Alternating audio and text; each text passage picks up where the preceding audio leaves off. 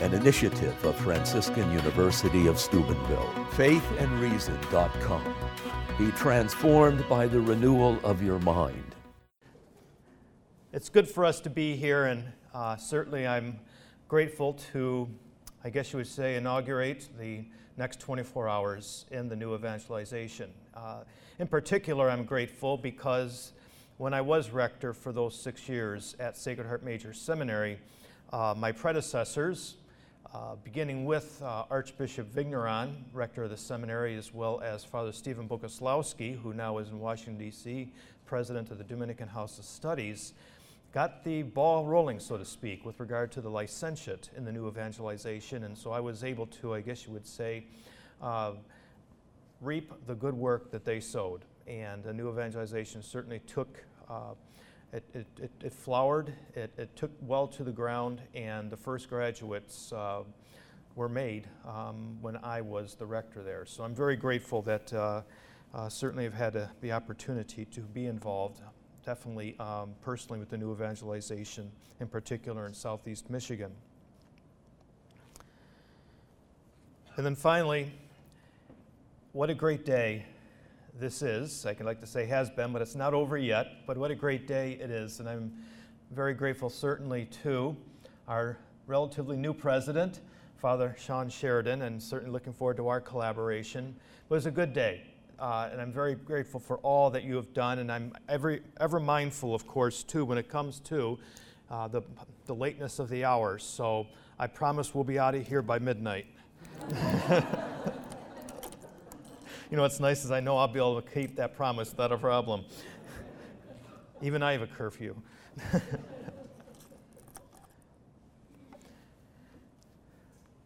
Praised be Jesus Christ. Welcome this evening to all here at Franciscan University. I, in particular, wish to again congratulate our newly inaugurated president of the university, Father Sean Sheridan.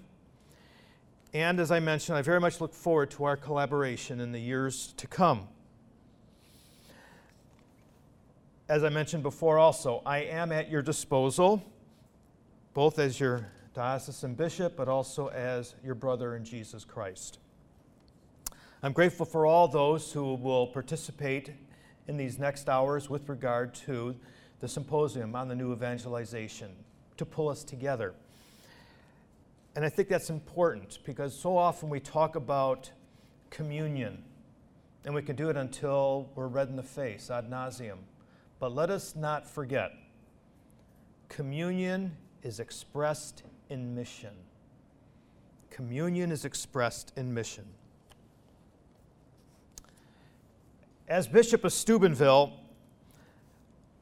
I, in fact, consider myself truly fortunate better yet, blessed to have Franciscan University within the demographics of my pastoral responsibilities as diocesan bishop, my spiritual footprint, so to speak. But the question remains, though, not whether or not we think with the heart of the church. No, rather, how does the bishop and the university collaborate in an effective manner? By which we may reach out to others beyond our borders of the rigors of formal academic studies and, yes, episcopal governance. This is not to say that these attributes are mutually exclusive to the new evangelization, but how best may they be employed to serve those who may find themselves on the fringes of the church community or even apathetic toward their faith. In addition to sacred scripture, other sources to which I will reference are Pastoris Gregis, that's the post synodal apostolic exhortation of Blessed John Paul on the bishop, servant of the gospel of Jesus Christ for the hope of the world. Also, Ex Corde Ecclesiae, from the heart of the church the Apostolic Constitution by Blessed John Paul on Catholic universities. Also, the final list of propositions from the 13th Ordinary General Assembly of the Synod of Bishops in Rome, October 7th through the 28th, 2012. and then the new evangelization for the transmission of the Christian faith, and the document from the Committee on Evangelization and Catechesis from the United States Catholic Conference of Bishops Disciples Called to Witness, the New Evangelization. Today I begin with an excerpt from the Acts of the Apostles, chapter 1, verse 8, the very scripture quote which graces the title page of the recent pastoral instruction from the Committee on Evangelization and Catechesis at the USCCB Disciples Called to Witness the New Evangelization. I quote, But you will receive power when the Holy Spirit comes upon you to be witnesses to the ends of the earth. Uh, you see, our Lord Jesus is clear with his instruction. We are personally involved in the salvation of the human race. The new evangelization is a living encounter with Jesus Christ. Complacency is not in the Catholic vocabulary. Entitlement is not an option. Let us remember that the Holy Spirit is the source of the new evangelization. As the recent Bishop Synod acutely recognized, all credit goes to God's grace at our baptism as we come to live in Christ. Still, enthusiasm and courage have pivotal roles in the success of the new evangelization. I ask, who wants to be a member of a lackluster, depressed, and cowardly community? Thank you for not raising your hands. this evening, I wish to address our common ministry in the church, identifying the complementary yet distinct roles of the bishop and the Catholic University, and how our collaboration may best serve the universal call of the new evangelization. Let us first begin with my role as a diocesan bishop, the chief shepherd of this local church. As Father Sheridan re- referenced on September 10th, 2012, in the Finnegan Field House, at my ordination and installation here at Franciscan University, I informed you, and I quote myself, I am yours. As our Holy Father states time and time again, the bishop is not a simple desk jockey, but one who has the responsibility to be among his people. As Pope Francis so poignantly puts it, to be able to be able to recognize the odor of my people. That is what a pastor does. Moreover, Jesus is quite direct in the gospel according to John. Namely, the good shepherd lays down his life for the sheep. That's chapter 10, verse 11b. Now, I say that because I chose that for my holy card for my presbyteral ordination. And I had a drawing, a little rendering, a lithograph, so to speak, of the Good Shepherd, a statue actually that's in the Vatican Museum, and it predates Jesus' birth. But it's used so, so much time and time again with the young shepherd with the sh- sheep on his shoulders. I kept that quote and incorporated it into my holy card at my Episcopal ordination, recognizing the continuity that my service, my mission has not changed. The source is still in Jesus Christ. Finally, I purposely chose the new evangelization rich quote from this 10th chapter, or actually the 10th chapter, verse 17 from St. Paul's letter to the Romans for my episcopal motto Faith comes from hearing. In other words, I am my brother's keeper when it comes to his faith. I am responsible.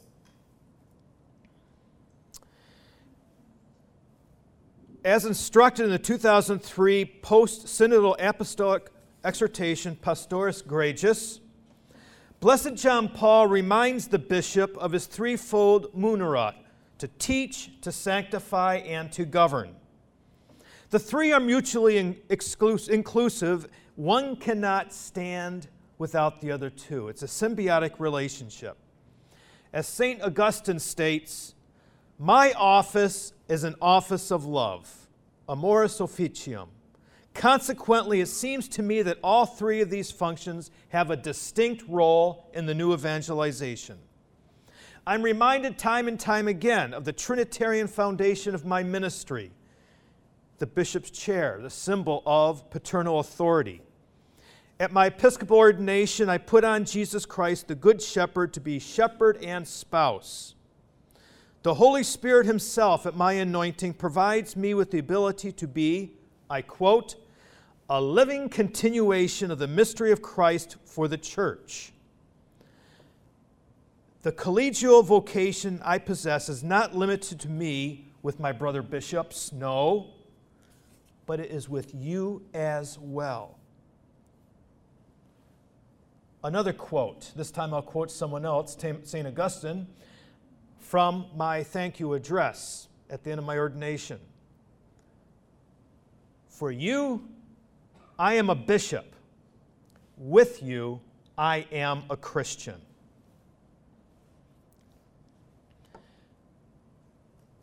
I am grateful to refer to two bishops who provided me with the so called pastoral template for the relationship between a diocesan bishop and the Catholic university within his own diocese. As mentioned, I had a privilege to serve and to collaborate with Cardinal Maida and Archbishop Vigneron when I was rector president of Sacred Heart Major Seminary from 2006 to 2012. I appreciated their pastoral direction as well as their confidence and trust in me as I maintained the helm of a very seaworthy ship which negotiated the ever growing secular oriented society and an economy on the brink of the Great Recession. The relationship between the Archdiocese of Detroit and Sacred Heart Major Seminary, like to use the term again, was symbiotic. Namely, health of one had a direct impact on the health status of the other. While the relationship between a diocesan seminary and the diocesan bishop is not exactly the same as an autonomous Catholic university and the bishop of the diocese in which the university resides, I do believe similarities do exist. Otherwise, the presentation is over.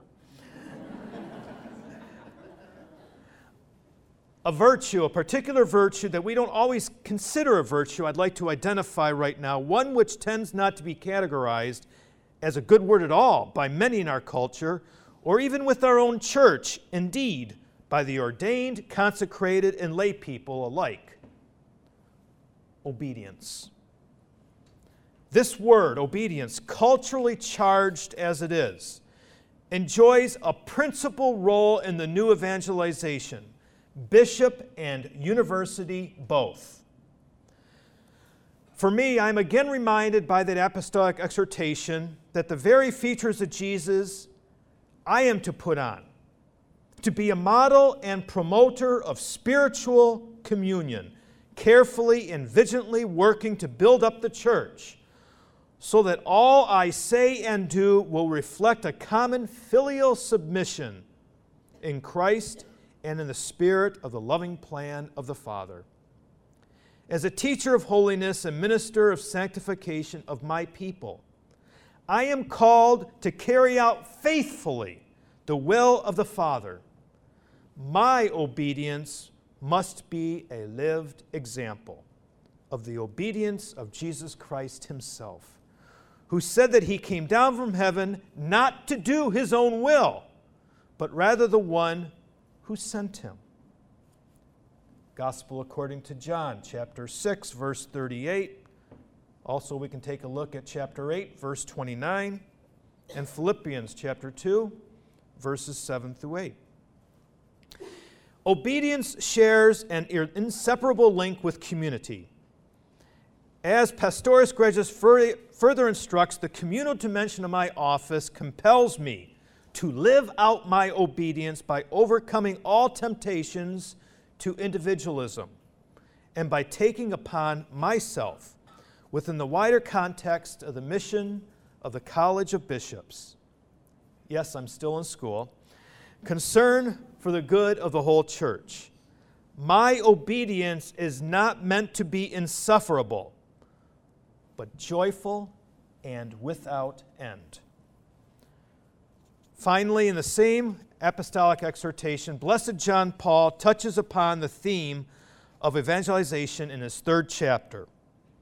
Go into the world and preach the gospel. Mark 16, verse, 5, verse 15.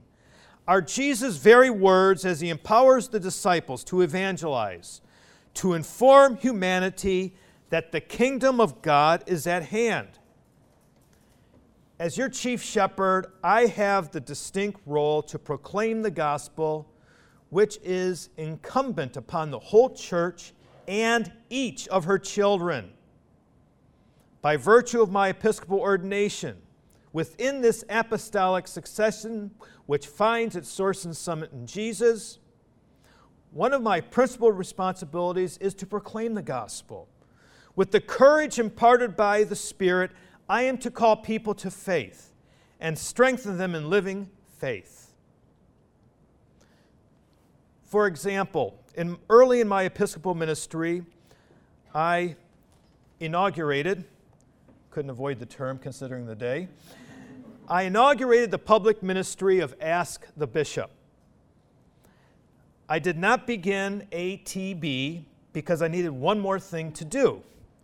No, from my time as a parish priest, both as a parochial vicar and as pastor, I identified the need to invite questions from our younger brothers and sisters. If they asked questions about their faith, then their faith mattered to them. The Catholic faith is on their daily radar with many other thoughts and concerns. But for them, when they send questions, their faith is relevant. Moreover, over these past few months of ATB, I have been reminded that the Holy Spirit's purpose eternally exceeds my humble intentions. Namely, time and time again, whether I'm at the grocery store, Kroger or Riesbeck's or the hardware store, yes, the bishop does go to the hardware store, adults have approached me and shared their gratitude for Ask the Bishop. They have even gone so far as to disagree with me. yes, there are people out there who disagree with the bishop. That the audience is limited to kindergarten through 12th grade who may submit questions. They want their own ATB. In other words, this initiative has unintended consequences. This initiative has not been limited to our children but has reached out to all of God's children. I'd like to take credit, but I can't.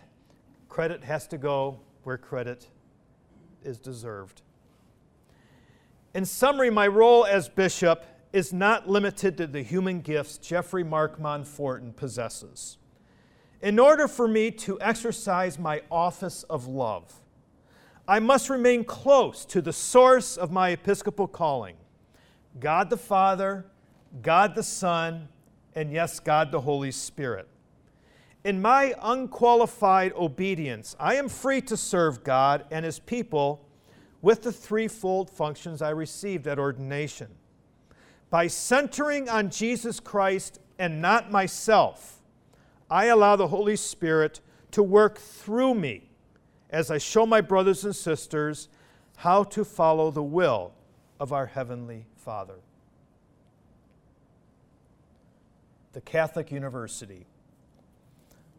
First of all, as I begin the section on the Catholic University, I again want you to know of my profound love and unwavering support for Franciscan University. You constantly keep the heart of the church close and dear to you, and that does not go unnoticed by your bishop. Second, I begin with Catholic University and the new evangelization with yet another quote from Blessed John Paul. Rightfully so, since he was the one who ushered in the third millennium of Christianity, turning a page in the universal church's history with the call for the new evangelization. He writes, from the beginning of the church, this mission of evangelization has been an integral part of the church's identity. The Apostle Paul was well aware of this when he wrote, If I reach the gospel, that gives me no ground for boasting, for necessity is laid upon me. Woe to me if I do not reach the gospel. We should allow the following quote to burn with our academic, our missionary identity from Ex Corde Ecclesiae. Born from the heart of the church, a Catholic university is located in that course of tradition, which may be traced back to the very origin of the university as an institution.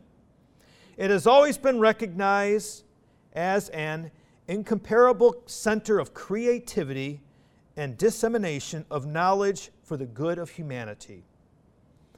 By vocation, the Universitas Magistrorum et Scholarium is dedicated to research, to teaching, and to the education of students who freely associate with their teachers in a common love of knowledge. With every other university, it shares that Gaudium de Veritate, so precious to St. Augustine, which is that joy of searching for, discovering, and communicating truth in the very field of knowledge. A Catholic university's privileged task is to unite existentially by intellectual effort two orders of reality that too frequently tend to be placed in opposition, as if they were antithetical the search for truth, and the certainty of already knowing the fountain of truth. Yes, Blessed John Paul is getting a lot of airplay today. Now, I'm not taking the coward's way out when I say much of what I just said about my role applies to you as well. Remember, the kerygma is contagious. Our eyes must always be on Jesus Christ, morning, noon, and night. The words ring well, though, in the Constitution on Catholic universities, as the university is described as born from the heart of the church. In other words, growth and production are expected. And the Catholic University is aware of source and summit in Jesus Christ. Blessed John Paul, in his introduction, provides clear direction for the Catholic University when he states It is the honor and responsibility of a Catholic university to consecrate itself without reserve to the cause of truth.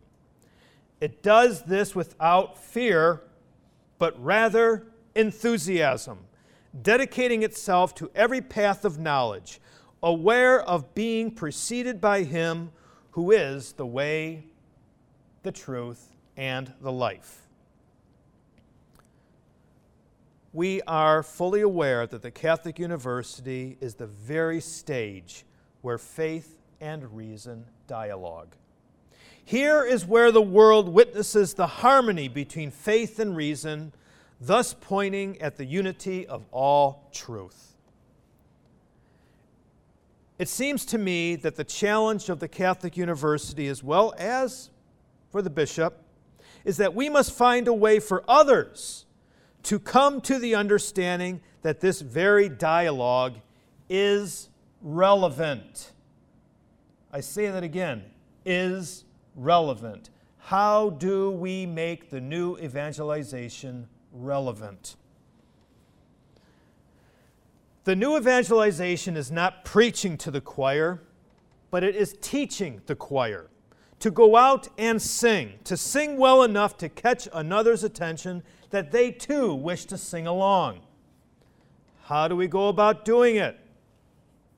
Well, we have already begun by having a personal relationship with Jesus Christ, accepted the role as ambassadors of Jesus Christ, and we have a diocesan bishop who is not afraid to make mistakes if it takes us to the right answer.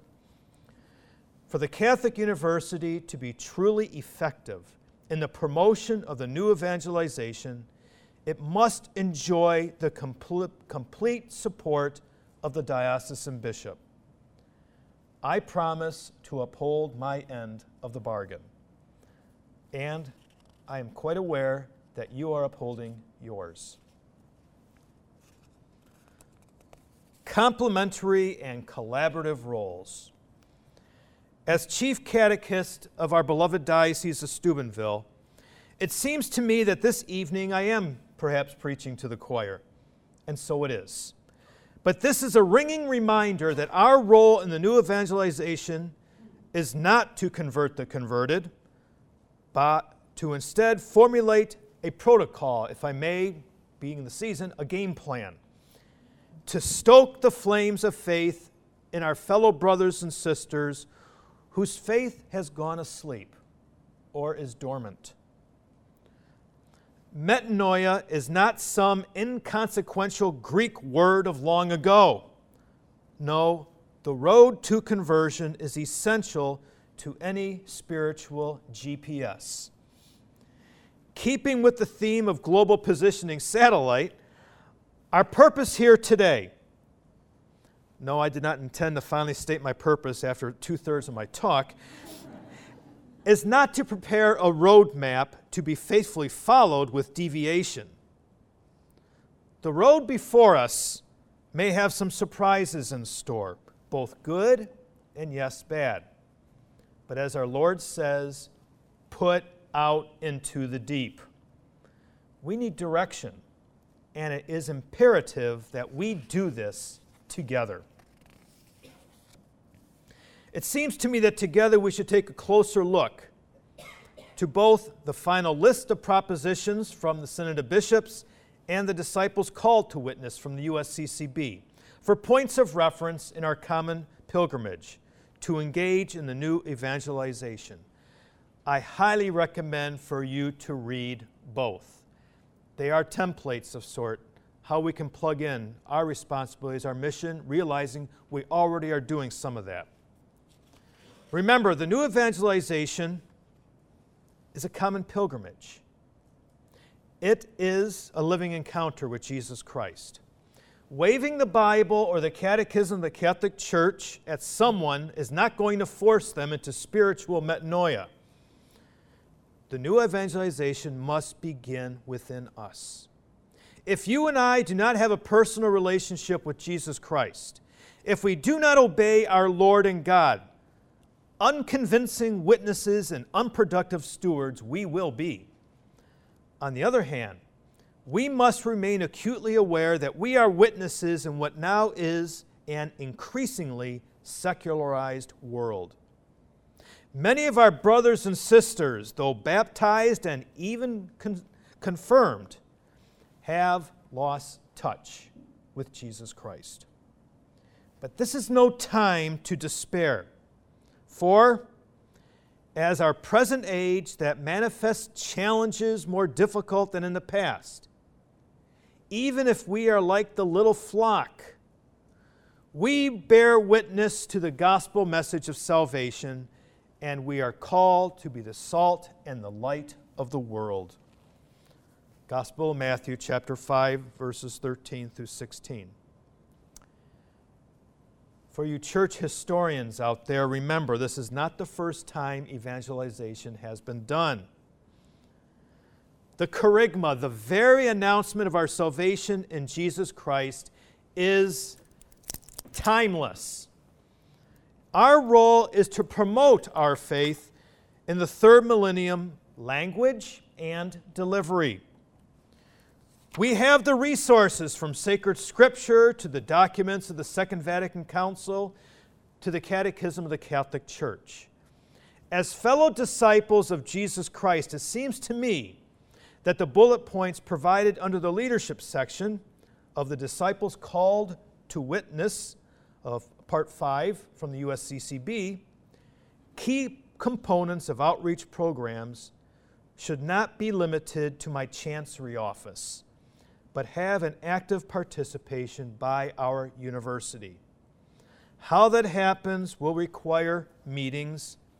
Yeah, sorry about that one. And a well thought out game plan which does not take on the nature of another church program.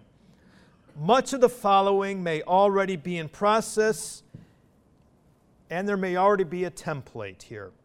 For instance, how may I provide public testimony and witness to the importance of my ministry as bishop? Yes, enthusiasm is one of my qualities, but if it is not channeled correctly, it'll be ineffective. How may we provide personal invitations for Sunday Mass attendance to our inactive Catholic brothers and sisters? How may we demonstrate a warm and welcoming hospitality to former parishioners? I pay particular attention to that because back in Detroit, there were what we call the parish hoppers that there was a time when people would remain within a certain geographic or demographic area and would go to that particular parish. That day is over. People are now basically church shopping. And it's not necessarily looking for the great music ministry or who has the greatest homily, but where is the greatest or the best or the warmest hospitality? Where people feel at home, feel at home and that they recognize this sacred environment actually is for them a sanctuary. I saw that as parish pastor over at St. Therese in Shelby Township. That that hospitality, while that is not the ends or even the source and summit of who we are, brought people in. It was an instrument of the new evangelization. And as soon as they came in that church and they sat down, we got them. And I'm grateful. For just those 14 months, we grew by nearly 500 families. And it wasn't because of the blazing and eloquent homilies of the pastor. The people were there. Homilies may have been not bad, but nevertheless.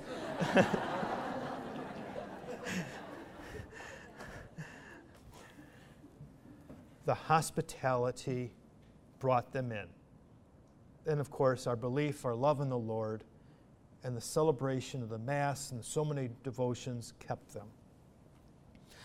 How do we invite Catholics back through media and personal contact? I've got a bad habit right now, especially as bishop, and that is I don't really know how to say the word no. no. I just did, but of course I'm not being asked a question.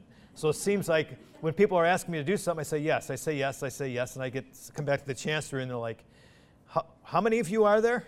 So, but it's good, it's important to be on the radio, to make my way out to the various parishes to be there, to utilize that media for a positive and holy experience. And then, of course, the personal contact. I mentioned in my article in the Register that I had opportunity to visit all 58 parishes, and I did them all within 11 months. 36,000 miles in that car. Every mile is worth it.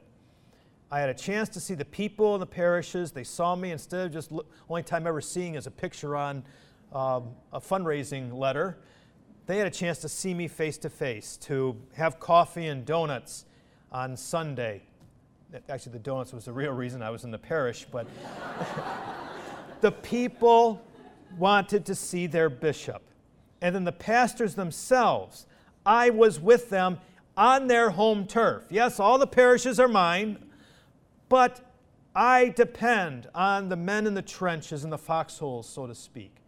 And I love my brother priests, and for them to see me, other than coming by my office at the chancery, in my man cave, if I affectionately call it, I have opportunity to be with them, where their environment is. We have three parishes in the diocese in which they are the only parish in the county. They close. Are the people going to go to another Catholic church? Are they even going to go to church or will they go somewhere else?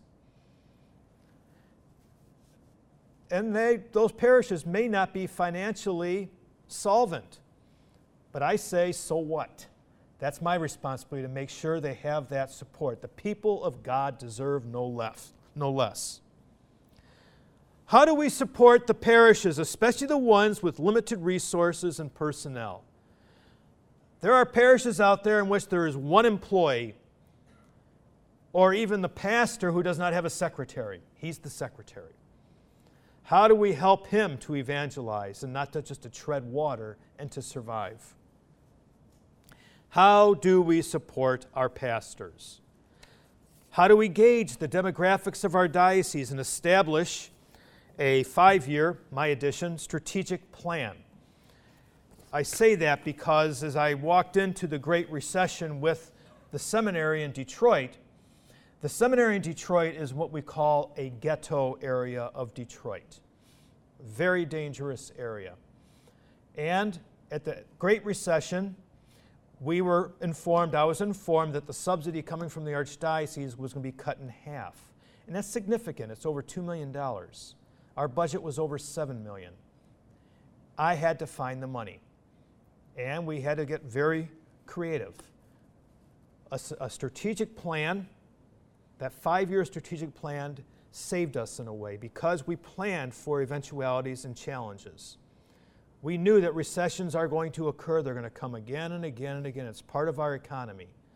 But how do we negotiate those very dangerous waters? And I'm grateful to that plan because it allowed us to look ahead. Admittedly, four or five years ahead, it's a bit more fluid, more concrete one, two, or three years from now.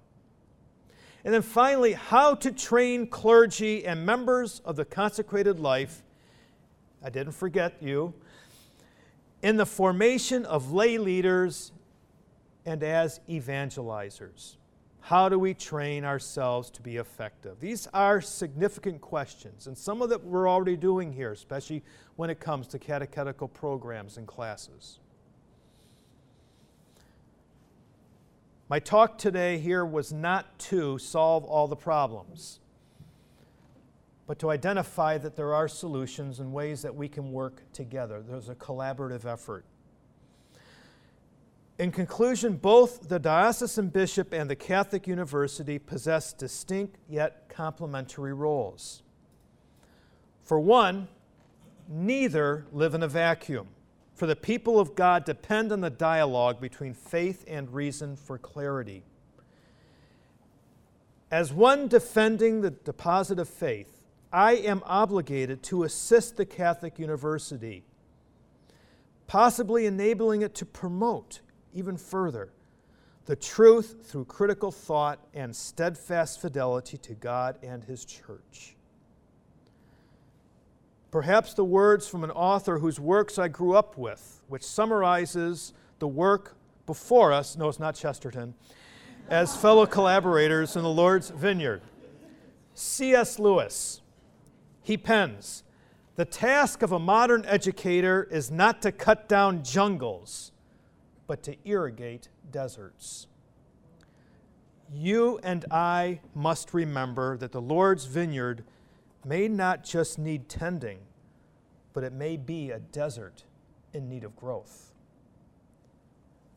Some of you may wonder why I have not once quoted Blessed John Paul in his 2001 apostolic letter at the beginning of the new millennium.